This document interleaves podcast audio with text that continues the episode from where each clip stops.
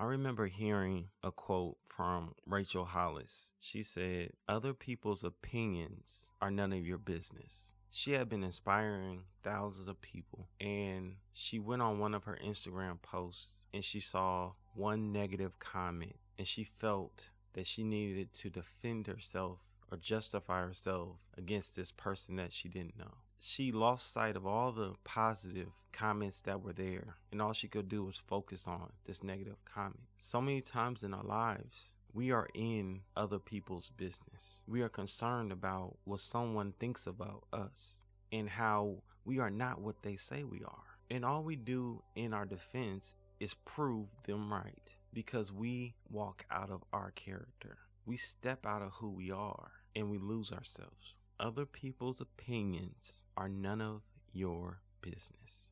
There's so much freedom in realizing that you can reset your mind to tune out the noise outside of yourself. Just let it go. It is not your concern how anyone feels about you because it's none of your business. You have a business, you have things that you need to focus on, and that's where you need to direct your attention. What is in your heart to do? Tune out the noise so that you can tune into your heart. Are you enjoying the Reset Your Life Now podcast? Subscribe and leave a review on iTunes or on your favorite podcast platform.